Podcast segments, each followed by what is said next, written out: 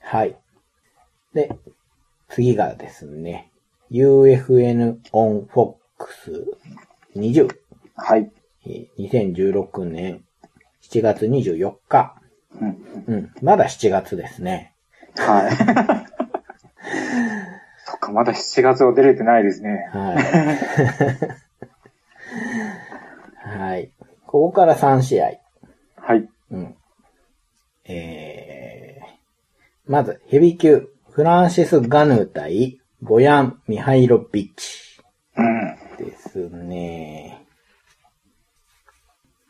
これが、1ラウンド1本34秒 TKO、左フックからの鉄槌で、フランシス・ガヌーが勝ちましたね。はガヌー、強そうですね。い。ガヌーいいですね。うん雰囲気ありますあね。りますね。まあ、どんな試合だったって言われると、まあ、ヘビー級らしい感じの試合だったんですけど、なんかガヌーがいい体してて、はうん、期待させますよね。い。うん、しちゃいますうね。ん。うん。現在29歳、9戦8勝1敗、KO が4つで一本勝ちが4つ。うん。一本勝ちできんだな。4つもしてますよ。意外と多いですね。完全に打撃の人に見えました けど。うん。そうですよ。だって去年 UFC に参戦して3試合全部 KO 勝ちしてんだもんな、うん、うん、うん。カメルーン出身。いや、いろんなとこの選手が来ますよね。うんですね。で、ニックネームが、プレデタあ、いいですね。ー。ぽいんだよな、すんごくしっくりくる。あの、髪の感じとかで すそね。うそうそうそう。編み込んだ感じとか。そうそうそうそう。いいですよね、フランシス・ガヌーね。いいですねうん。まあ、あの、次戦も楽しみはい。だなと思いつつ、ちょっと余計なことを言うとですね、ほう。なんかね、あのー魔法薬とか見つかったりしたら嫌だな ってちょっと思うぐらいのボデいィい体なんですよ ね。その心配はありますよねやっぱりうん まあもうね、最近ついて回るんですけどね。うん。はい。そんなヘビー級の試合と、あとですね。はい、この日一番僕が記憶に残っているのが、この試合、ライト級6位、エジソン・バルボーザ対ギルバート・メレンです。うん。なんとメレンですがランク外。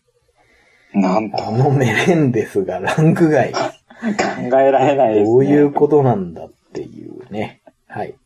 結果としては3ラウンド判定、3-0でしたね。で、はバルボーザの方が勝ちました。い。うん。はい。これがですね、ローキックがすごかったんですよね。うん。バルボーザのうんローですよね。こんな強かったっけっていうぐらい、はいはいはい。すごい思ましローが走ってて、たうんうんうん。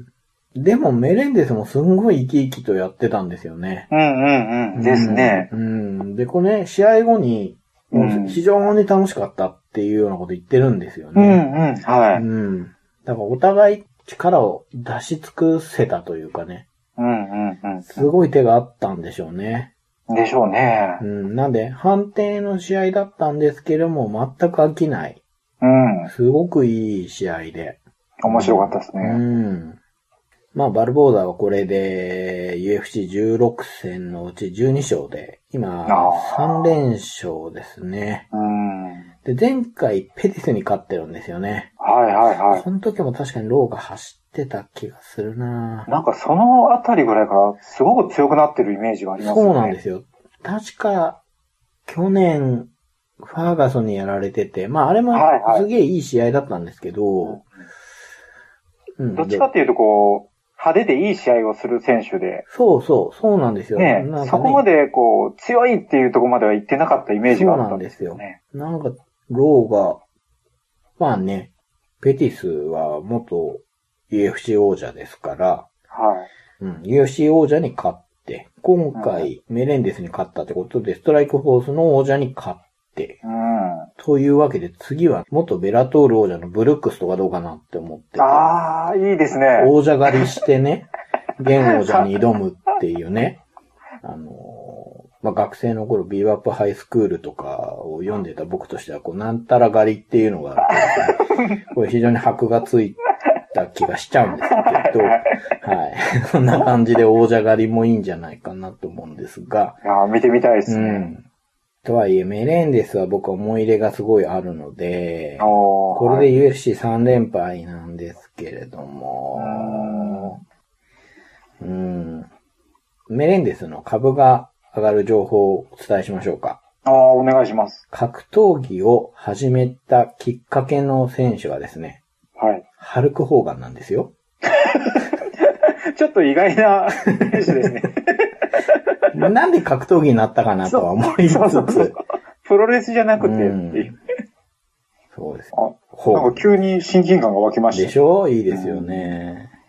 え僕としてはやっぱりシュートに出てた時ですね。ああ、そうなんですね。そうなんですよ。よ。ルミナ選手がね、負けてるんですけどうね。うんうん。ん、もうね、日本人散々倒してますよ。高谷選手、ルミナ選手、帯谷選手、石田選手、青木選手、川尻選手、上松選手に勝ってます からね。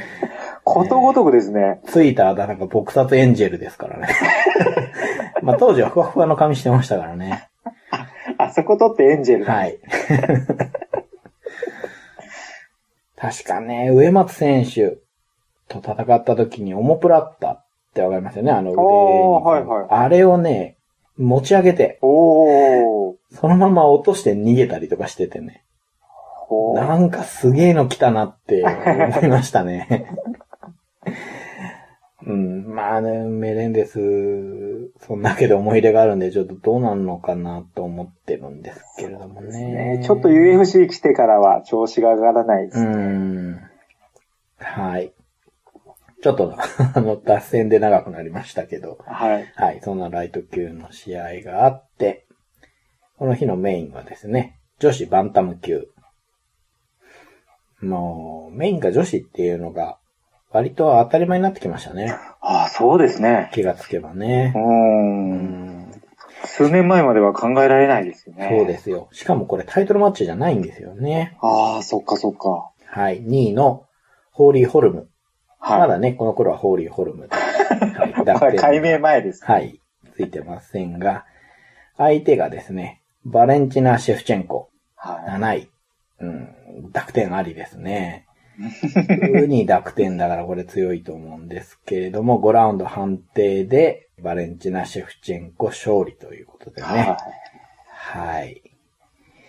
これも連敗になりましたね。い。なりましたね。はい。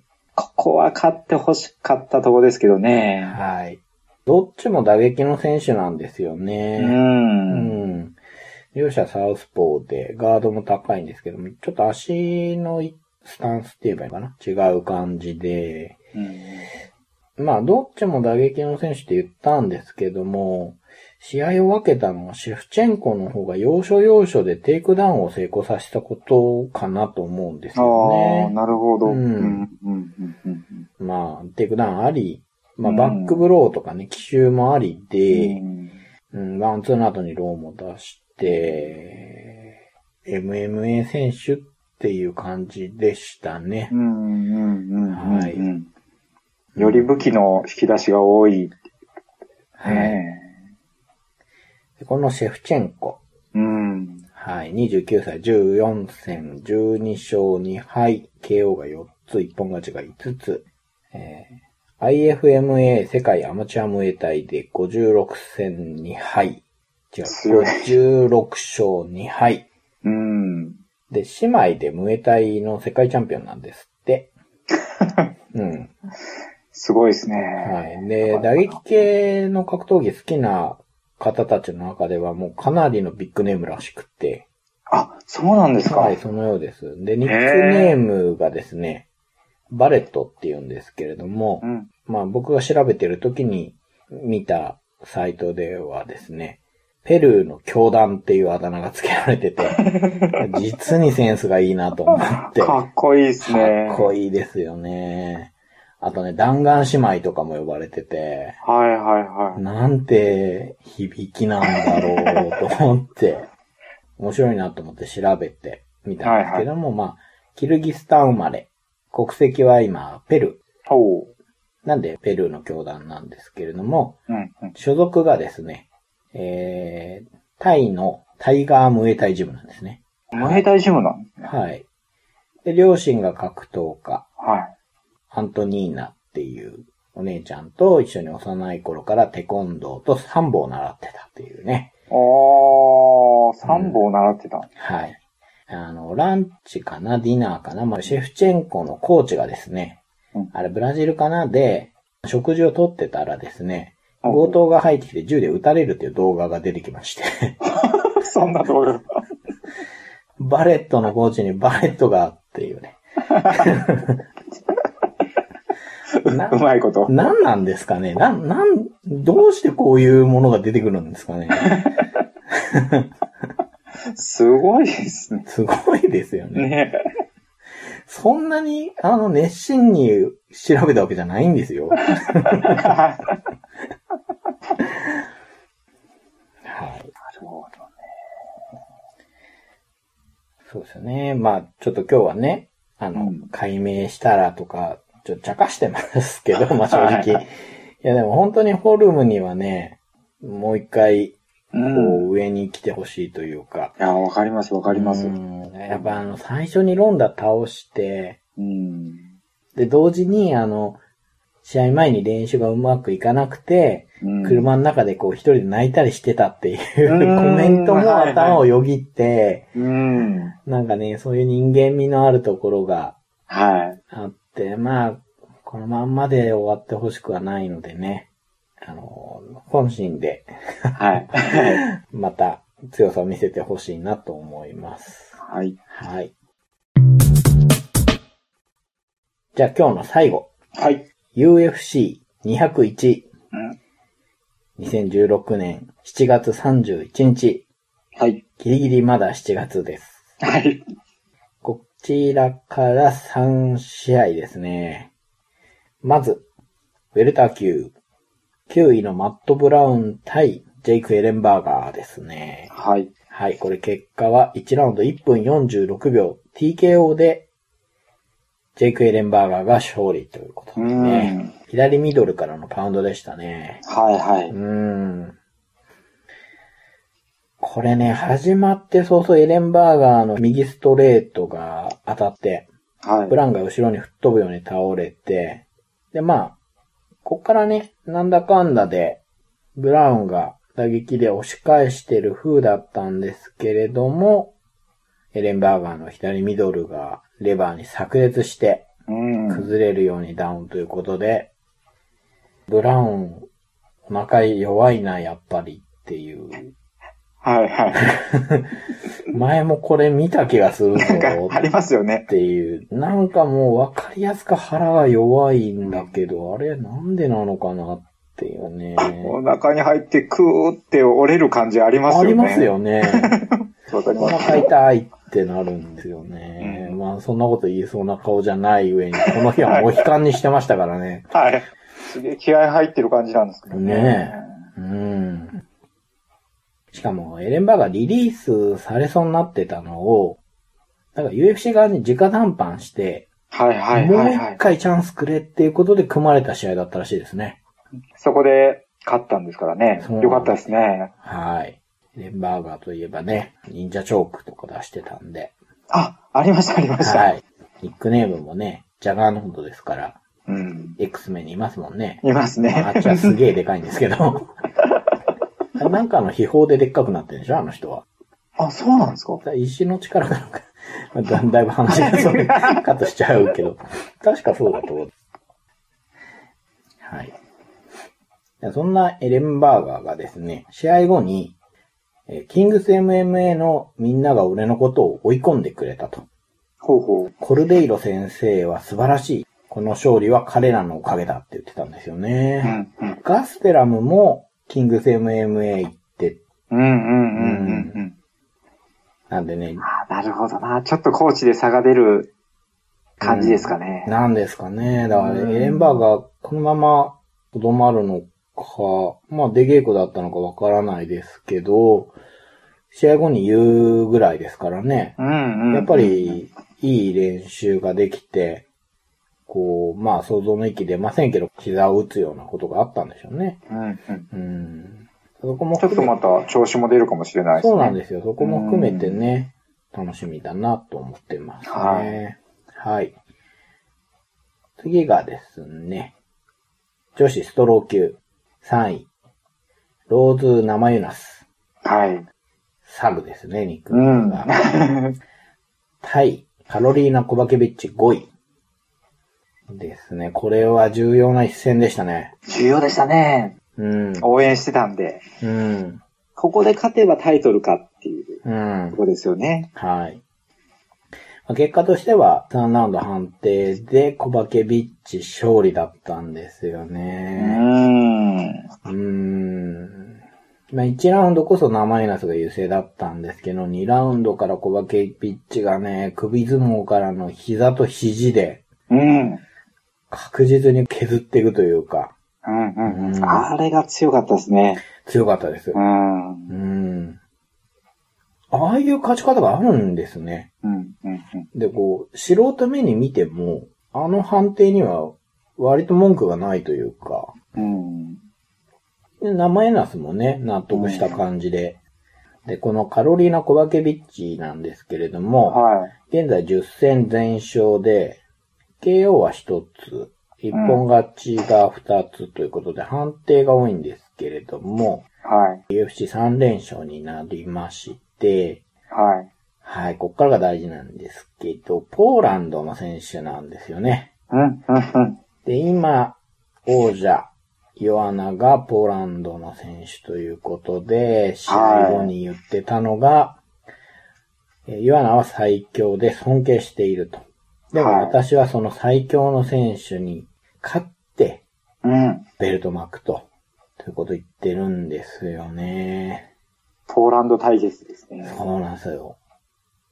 誰がそんな日が来ると思ってたんですよ。そうですよね。あの、ポーランドの うん。チャンピオンが出た時にちょっと話題になったじゃないでうすか。んうん、そうなんですよね。それがまさか、うんタイトルマッチがポーランド人同士っていううね。ん。またね、対照的な二人なんですよね。うん。確かに。あのー、まあね、チンピラ なヨアナと、可愛らしいコバケビッチ。コそうなバケんでビすよねッチ、あの、試合前に、うん後ろに手組んで、うん金網にもたれかかってコール待つじゃないです か。ニコニコしてますよね。そう。何あれって感じですよ ね。僕もあの入場で覚えてましたもね。あの、完全にデートの待ち合わせの人ですよね、あれ。ん。なんかすごい楽しいことでもありそうな雰囲気ですよね。そうなんですよ。でね、うん。次の試合決まったじゃないですか。うん。うん。その映像見てたら、ヨハナが、迷彩のパーカーではい。出てきて、はい。コバケビッチはミニスカートで出てくるんですよ。なんだこりゃと思ってね。なんか、はいはいはい。なんか、な、な、うーん、ね。まあ、どうなるんでしょう ね。でも、 また面白いカードですね。ですうね。ん。うん。ヨアナだったら、今回、名前ナスが1ラウンドでやったことを最後まで貫けるかなとも思うんですよ。うんうんうん。はい。かなと思うんですけど、でも、コバケビッチはずっとあれで勝ってきてる。ん1個前の試合もそうだったんですよね、今思い出すとね。うんで、なんか、うなんか面白い試合がありましたよ、つって僕喋ってて。はいはいはい。まあ、思えばやってるんですけど、だからあのスタイルで、10戦全部勝ってきてるわけだから、はうん、まあ、生中じゃないんでしょうけどね。ええどうなるんですかい。ね。うん。なんか素人考えではもう距離取ればいいのにって思。そううそう。ね なそうさせない圧があるんでしょうね。だかあるら、んでしマょうねユナスだってね、そうなんですよね。リーチもあるから、そうなんですよ。距離取ればいいのにって思ってたんですけど。そう。バンザンドのね、あの、勢いをいなして冷静に冷静にね、うんうんうんうん。試合を運べるような人ですから、うん、うん、そこをこう割って入ってきちゃうんでしょうね、ニコニコしながら。面白い存在ですよね。そうですね。うん。はい。女子ストロー級が、より面白くなったなと思って見てましたね。はそして、えーこの大会のメインイベントが、ウェルター級タイトルマッチ。い。はい。はい。ロビー・ローラー対3位のタイロン・ウッドリーですう。ん。えーまあ試合としては、こう、じりじりとね、距離を取ってたウッドリーが、うん。テイクダウンのフェイントから右のオーバーハンドを打って、この一発でローラーがダウンですね。はい。で、パウンドで、えー王座が移動しました。うん。 1ラウンド2分12秒 KO ですね。いやー、ローラー負けちゃいましたね。ねえ。ウッドリー、この試合8発しか打撃出してないんです よ。あ、8発ですか8発。すげえなあの、ローラーって、どんな選手とも激戦を繰り広げてきたから、ー。はい。このあっさり負ける感が本当に驚いて。うん。いやー、驚きましたね。うん、いや、あの、すごく勝手な話していいですかあ、どうぞどまあ、うぞ。いつもしてますけどね。あの、ローラーの、うん。なんか強さの中に、うん。異常なまでのこう、殺気があると思うんですよ。はいはい。あのーインターバルに行く間に相手を睨んで追い回すとか、うんうんうん。あの、やすりますよるじゃね。ないですか。うんうん。それがないなと。うん。でやっぱそれは、うんうん。チームメイトだから、うんうん。うん、どちらも、アメリカントップチームじゃないですか。はいはい。同じジム所属とはいえ、練習場所は違うんですけど、うん。そのね、リラックスさが、さっきにね、全くならなかったのかなと思って。ああ、なるほど。なんまあ本当、たらればで見てるんでしょうけど、こう終わって見返すとやっぱりね、殺気がないような気がするんですよ。う。うんん。本当もう、体中からメラメラ出てるもんがありますよそうね。なんですよ。いつそもうのそう。ローラーってそうそうそう。そうなんですよ。その、そのね、メラメラっていう表現はすごい適切だな。もう本当こう、絶対に勝つっていうね。うん。絶対負けないじゃないですよね。もう絶対勝つなんですよね、あの人の感じはいっはいて。うん。ああ、わかります。それがなかったなぁと思って。そこがないまま距離の設定し終わる前に、うん。自分の距離の外から飛んできたっていうような感じがですうね。ん。感じかなやっぱりローラーみたいなね、タイプに対して、強力なテイクダウンと、うん。うそんの踏み込みでもって遠間からのオーバーハンド打ち込んでくるタイプうんうんうん。は、天敵なんじゃないかっていうね。はいはいはあい。の技術も分かってる方のね、うん意見もいっぱい見ますけど、うんまあ、それはもうもちろんあると思うんですけど、うんやっぱね、そういうのをこう、覆す、うん。覆せなかったとしても、もう食らいつく感じがうんある人だったのに、うん負けるとしても、こうじゃないだろうっていうね。うんうんうんうん。あのなんとなく負けるにしても、うん、すごく死闘の上、そうなんですよ。ね、負ける。うん、だったらまだこう、らしいなっていうところがあるんですけどね。スコーンとやられた。全然実感がない。いや、時間ないですよねね。そうなんですよね。いや、ほんとため息しか出ないっていうね。うん。この後ですよね。うん。一瞬、うん。セラーニとの試合が決まったじゃないですか。あー、決まりましたね。まあ残念ながらローラーの方が怪我をして流れてしまったんですけれども、ああ、またこういう嬉しいような、見たくないようなカード組むよなーと思って、どっちも負けてほしくないんだけど、と思ってね。うんうんあうん。れ、大好きな選手同士ですも んね。そうですよ。実現したらどっちかなって思うんだけど、今のね、セラーに強いですからね。強いですね。でもね、相手がセラーニだったら、うん。メラメラするはずなんですうよんね。うん。燃やしてくれそうですよね。ですよね。で、今回負けた分まで燃焼すると思うん で、相当な試合になりそうだなと思ってたら、まあ激戦続いてましたからね。うんいや、そうですよね。あんだけの試合をしてきて、やっぱダメージもあるでしょうし。うん。まあ、だからローラーの欠場と、マイティマウスね。DJ の負傷欠場は、まあ文句なんか言えないですよね。言えないですね。そりゃそうだろうよっていうね。ちょっと休みなさいよって感じですけ そうど。そう。本当休んでくださいですね。本当に。はい。ローラーの復帰を楽しみにしたいなと、ね。あの、王者になったウッドリーには悪いですが、 元王者の方が気になって気になる。 ね。名王者ですからね、本当に。いや、本当もう、試合すべてがかっこいいですもんね。すごい試合で。うん。うん。はい。まだね、そんな年じゃないんで、うん。はさらに強くなって、い。雑草魂のある人ですからね。う ん戻ってほしいですね。はい、これで、7月の大会がやっと全部話しましたよ。 多いなぁ。長いですね。偉い。7月だけで6大会やってるんですよ。UFC200 抜いてますからね、今回お。かし、おかしいですよね。うん週1以上ですもんね。本当ですよ。いや、他の団体の1年分やってるでしょ、これ。ああ、本当ですね。確かに。に。うん。はい、そんな、もうすごいペースで動いている UFC の7月を11月に振り返りましたと。はい。ということで、なんとかリアルタイムに追いつきたいですね。追いつきたい。追いつきたいな。うん UFC27 も前後編 UFC になったら、見放されますかね。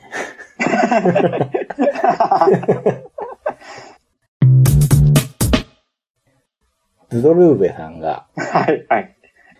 オールラウンダーめぐるを読んだということで、ああ、読みましたねえね。その話したいなと思ったんですけど、はい。最後の最後までそれ買ってなるかなっていうことで、 そうですそうですよねちょちょっと、ちょっとまたは今度ということで、はい、はい、はい。どうです最近ボードゲーム遊びました遊んでます ね。ちょくちょく。月1ぐらいですけど。取ってつけたよう に聞いてますけど。な、なんか面白いのはありましたなんか、すごい取ってつけた感がありま すね。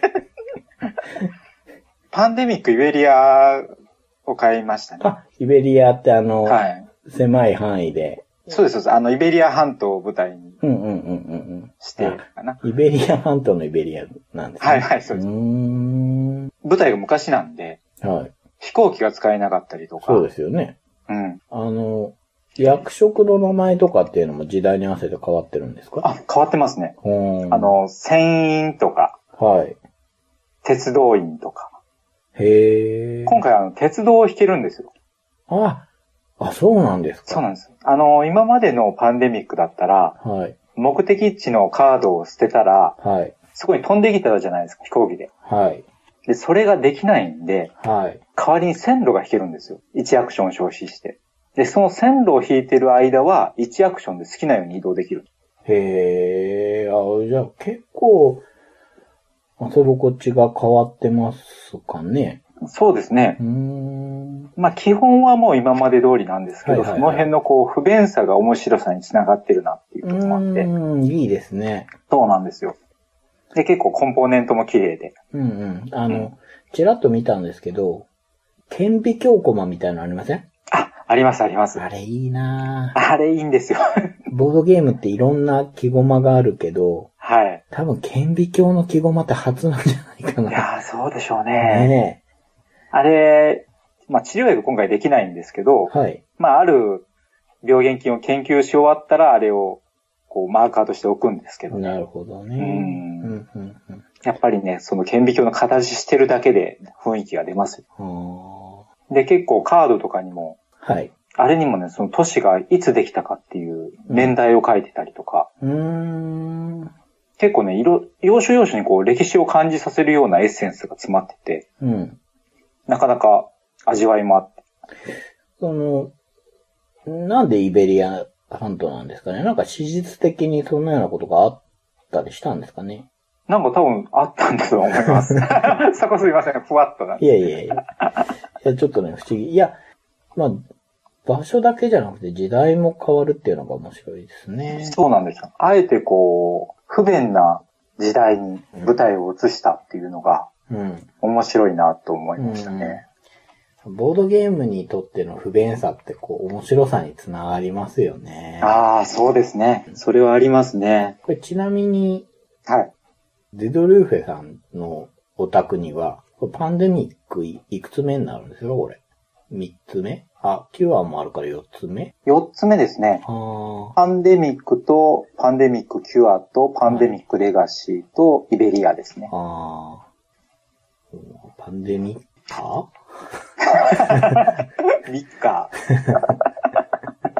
あー違うか。今日の趣旨から言ったら、バンデミッカ濁点つけない とね。すっげえ難しいんじゃないですか。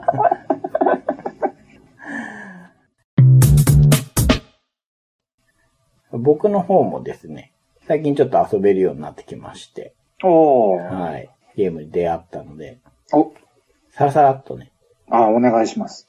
説明するんですけど、これ、まだ出てないゲームなんですけれども、ほえー、なんて言えばいいのキックスターターで、う。はい。現在出資を募ってる状況あーなるほどと決まってないのかなまだ出資しようと思えばできる状態ですね。はいはいはい。はいはい。なんですけど、コブラ、ああ、はい。はい、というトリックテイキングゲームなんですが、うんうんうんうん。うちのね、番組ではトリックテイキングよく話すので、はちょいっ。とトリックテイキングを知ってる前提で。はい。うん。負けると、得点の元になるチップが手に入ります。はいはいはその段階では得点じゃないんですね。い。なるほど。で、勝つと、そのチップを得点に変換できます。まあ、そのチップでコブラなんですけれども。ほうほうほうほう。なので、負けて、チップを手に入れて、良きタイミングで買って、得点にするんですが、うんうん。一定枚数までどんどんこう得点が上がっていくんですよ。うん。でも一定以上取るとガクンと落ちるタイプなんですね。コロレットと同じ方式でね。はいはい。なんでいいとこまで貯めてトリックを取りたいうんうん。っっていうもので、この僕はトリックテイキングで今は勝ちたい、今は負けたいっていうその、はいはい。うん、タイミングタイミングによってこう、望む方向が変わるものが好きなんですけれども、うんうん。こうまさにそれがすごくわわかりやすくあるんですよね、このゲーム。はい。うん。で、まあ、ランクが1から13まであるんですけれども、強いカードを出すとですね、チップがいっぱい場にはいはい出てきます。なので、4人でやってると誰かが勝つわけですよね。うんってことは残り3人負けるわけですけど、みんなが出したカードが、ランクが高いと、いっぱい場にチップが出てきます。うんうん。うん。まあ、いっぱいヘビが出てくるんですよ。はいはい。で、勝った人以外の3人でその出てきたコブラを分け合うんですね。割り切れる数で。はいはいはい。なので、強いカードで負けるといっぱい手に入るんですよ。ああ、なるほどっ。てことは、次勝ちたくてもその強いカード吐き出しちゃってるから、ちょっと勝ちづらくなってるかもしれない。ああ、なるほどなるほど。うん。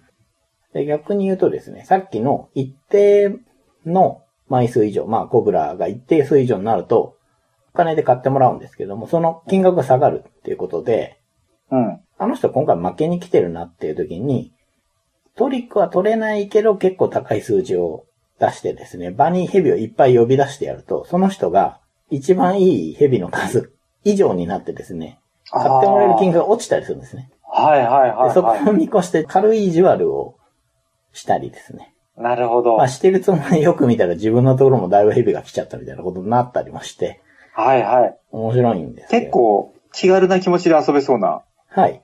感じがしますね。これ、切り札ないんですね。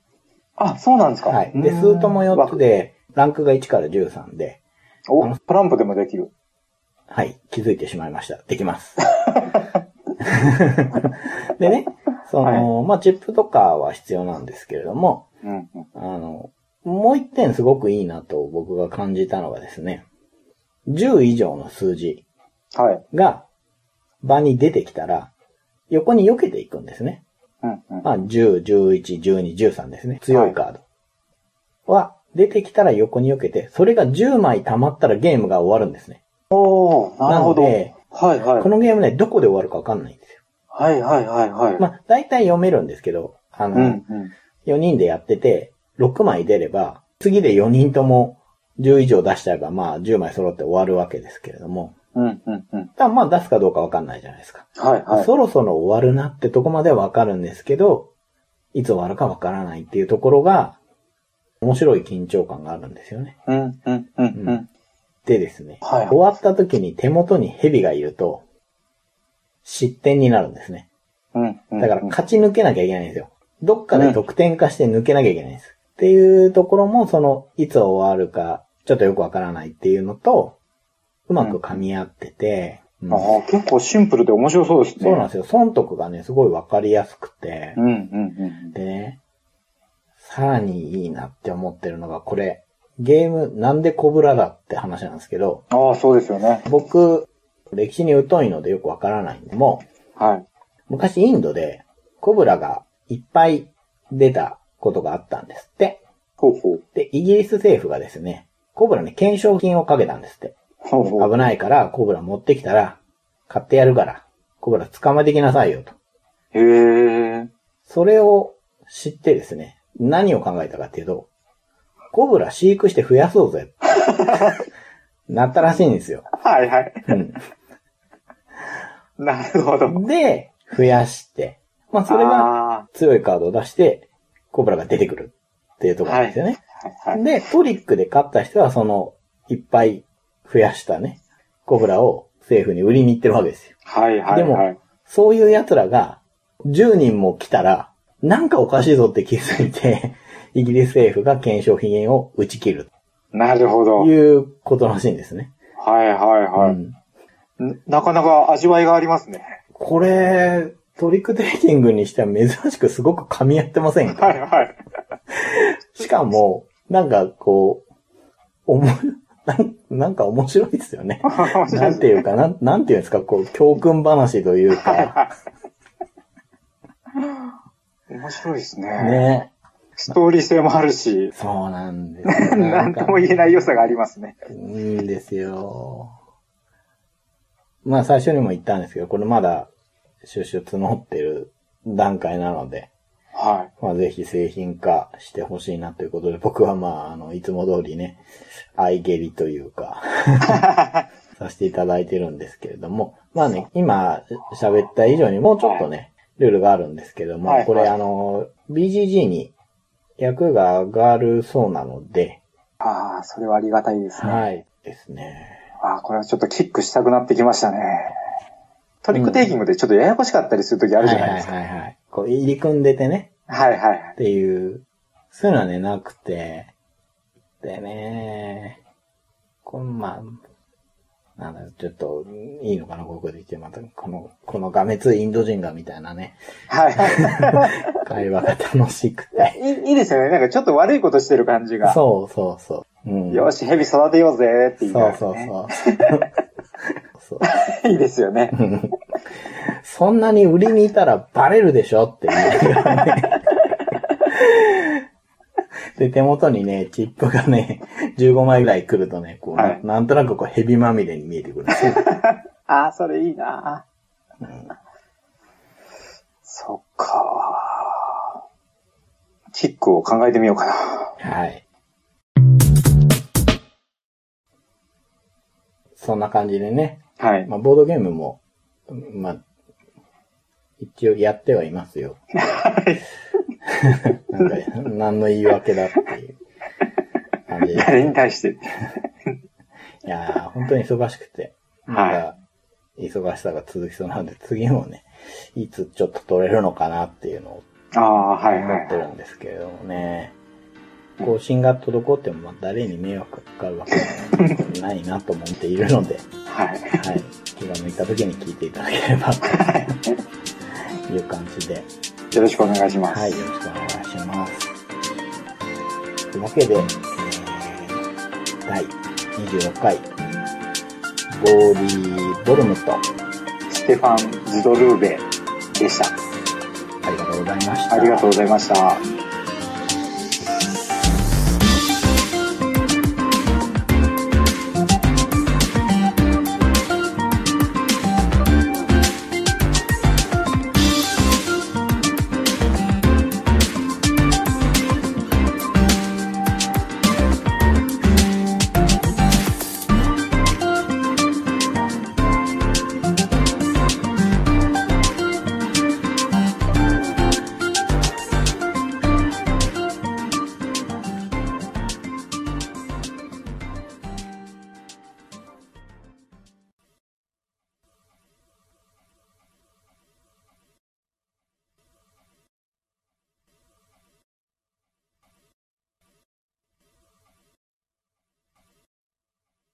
ズドルーブへ。いや、難しいですね。うん。割とはい。濁点ついてるんですよね、みんな。そう、そうなんですよ。だから、ある意味、あの、我々の、こう、動作と間違って ない。フランキそうですー・エドガーなんてね、はい。後ろもうほとんどついてるんで、そうなんですよね。うん意外とダグテンが多いですよそうね。なんですよね。なんかダグテンのかっこいい選手とかっていました濁点。あ、つけるとですかあ、あの、つもうすでについてて、すでについてて、僕一番かっこいいなっていう思うのが、ブランドン・ザッチ。あこの濁点がうんこうんうんうう、ん来るタイミングが、あ、うん、すごいかっこいいなと思って。うん、うん、うん。響きもいいですね。いいですよあね。の口にしてて、口が気持ちいい。そうです、そうです。あーブランドン・ダッチ。僕ね、逆に、つけたらなんか弱くなりそうな選手は一人いまして、マはックス・ボロウェイなんですけ どこれは確実にデチューンだなと思って、い。あ、それは弱そうですね。ちょっとね、うん。今9連勝中ですけど、はい、はこい。の解明は10連勝にとって足かせになってしまうなと思って。あそこ はもうそっとしておいた方がいい。そうですね。まあ、そんなんかそういう視点で、こう選手の一覧を見るのって、はい。 生まれて初めてでした。初めてですね。 いや、どんだけ濁点ついてるのかなっていう目で見るのはそうそないですようね。ん。あ、やっぱ強い人はついてるなって。濁濁点大事ですね。大事ですう